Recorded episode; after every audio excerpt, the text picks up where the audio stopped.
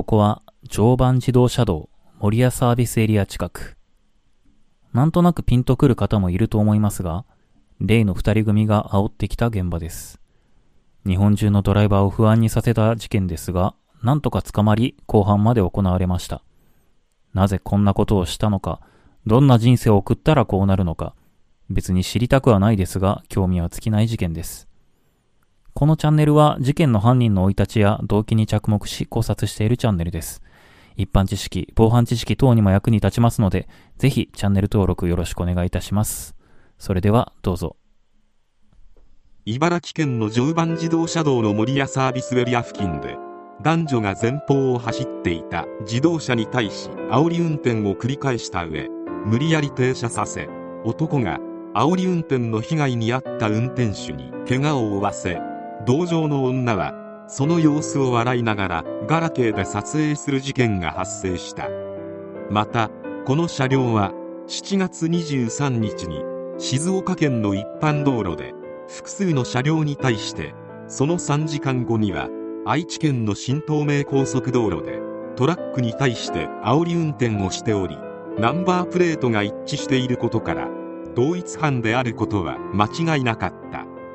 男の名は宮崎文夫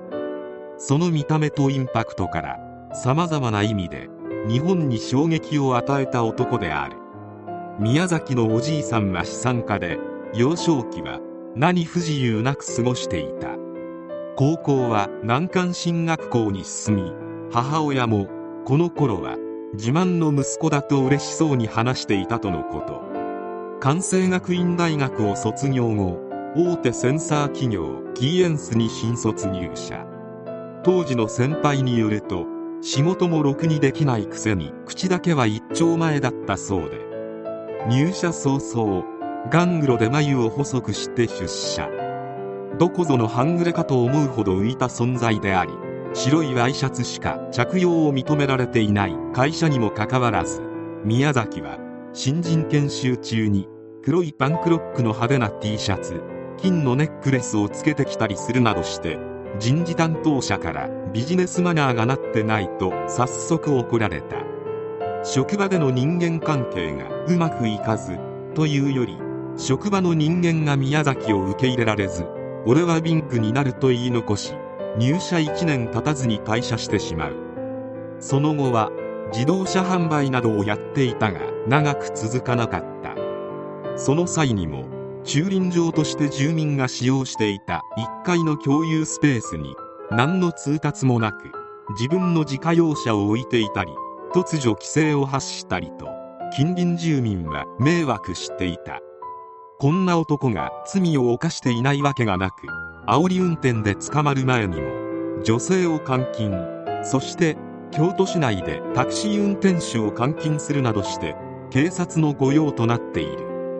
この事件では示談が成立しているがこの後京都の精神科に約4ヶ月入院している。しかしそこでもやりたい放題。看護師がいないと大音量で音楽を流したり禁止とされていたパソコンを持ち込んでゲームをしたりと無茶苦茶なありさま。食堂で他の患者に絡み恫喝することもあった。こんなめちゃくちゃなことをやっていた宮崎にも転機が訪れる。親族が亡くなり多額の遺産が入ったのだ。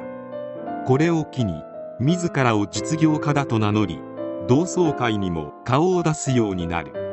初対面の人にも積極的に話しかけ Facebook などで友達申請を繰り返し人脈を広げていた。同級生には突然今度新規事業を立ち上げるので相談に乗ってほしいと高級ホテルに呼び食事をしたりしていた。しかし危ない人たちに狙われているホテルに泊まっていても向こう側から狙っているんだなど理解しがたいことを言っており羽振りは良さそうだったが精神的に参っているように見え同級生の間でも彼の体調を心配していた。しかし事業を始めていたのは事実で実際に宮崎プロパティマネジメント株式会社株式会社オマスという会社を経営しており雑誌にインタビューされたこともある。その際のキャッチコピーは溢れる行動力と発想力で顧客に最適な不動産を提案また仕事を楽しむコツはという質問には焦らずゆとりを持つことですねと答えている。また同じくらいの時期に出会い系サイトで出会っていた女性が隣にいたガラケー女琴木本夏子当時51歳である。彼女は独身で結婚相手を探していた。金と女を手にした宮崎はインスタグラム等で高級外国車を乗り回し高級ブランドを披露するなど贅沢な暮らしぶりを公開していた。この写真を全てガラケーで撮っていたかと思うと少し泣けてくる。そして2019年8月10日事件は起きた。煽った挙句高速で降りて相手に迫り手を出したのだ。なお煽り運転をした車両は神奈川県内にあるディーラーの所有する貸し出し車両であり静岡県在住の自称不動産事業の40代の男に貸し出され8月12日に返却されたが返却したのは宮崎本人ではなく会社の従業員を名乗る代理人であり宮崎は返却期限を迎えても車両を返却せずディーラーとトラブルを起こしていたことが発覚。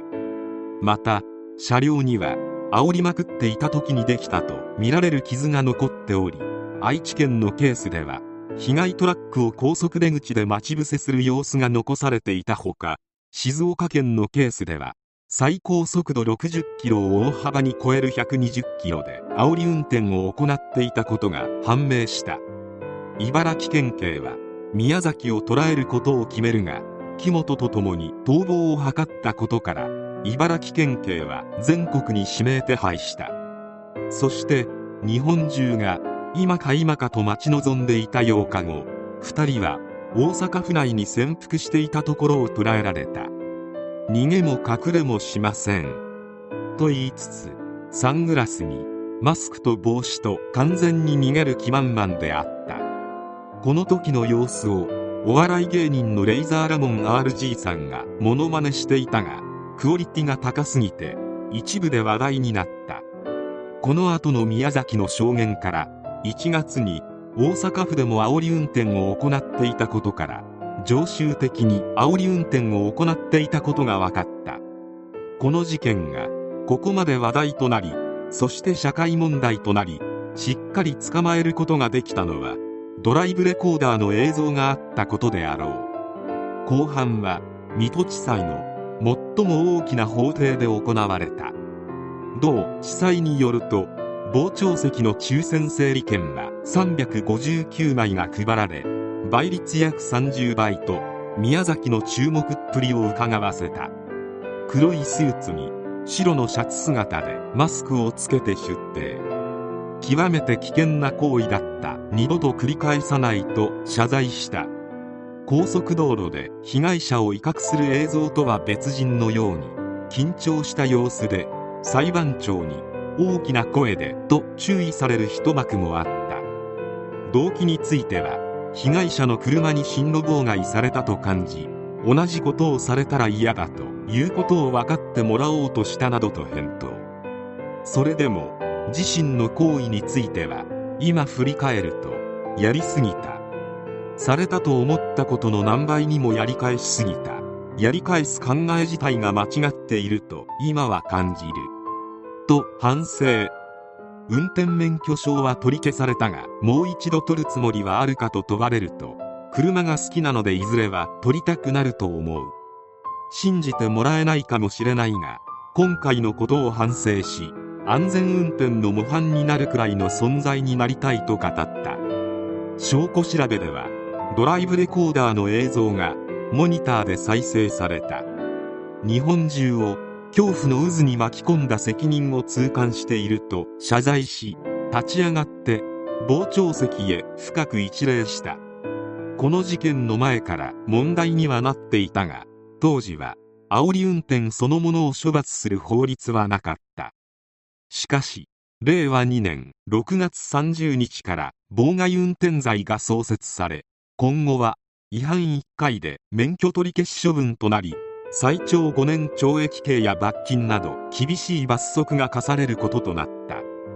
人命が失われなかったのはただ運が良かっただけであり今となっても笑い事では済まされない事件である。宮崎は信じてもらえないかもしれないがと言ったが信じられるわけがない。この事件以前に4回も警察のお世話になっている奴の反省ほど信じられないものはない。宮崎は長くても3年以内に必ず出所してくる。そして必ず同じことをする。その時の被害者は自分かもしれないし自分の大切な人かもしれない。本当に怖い。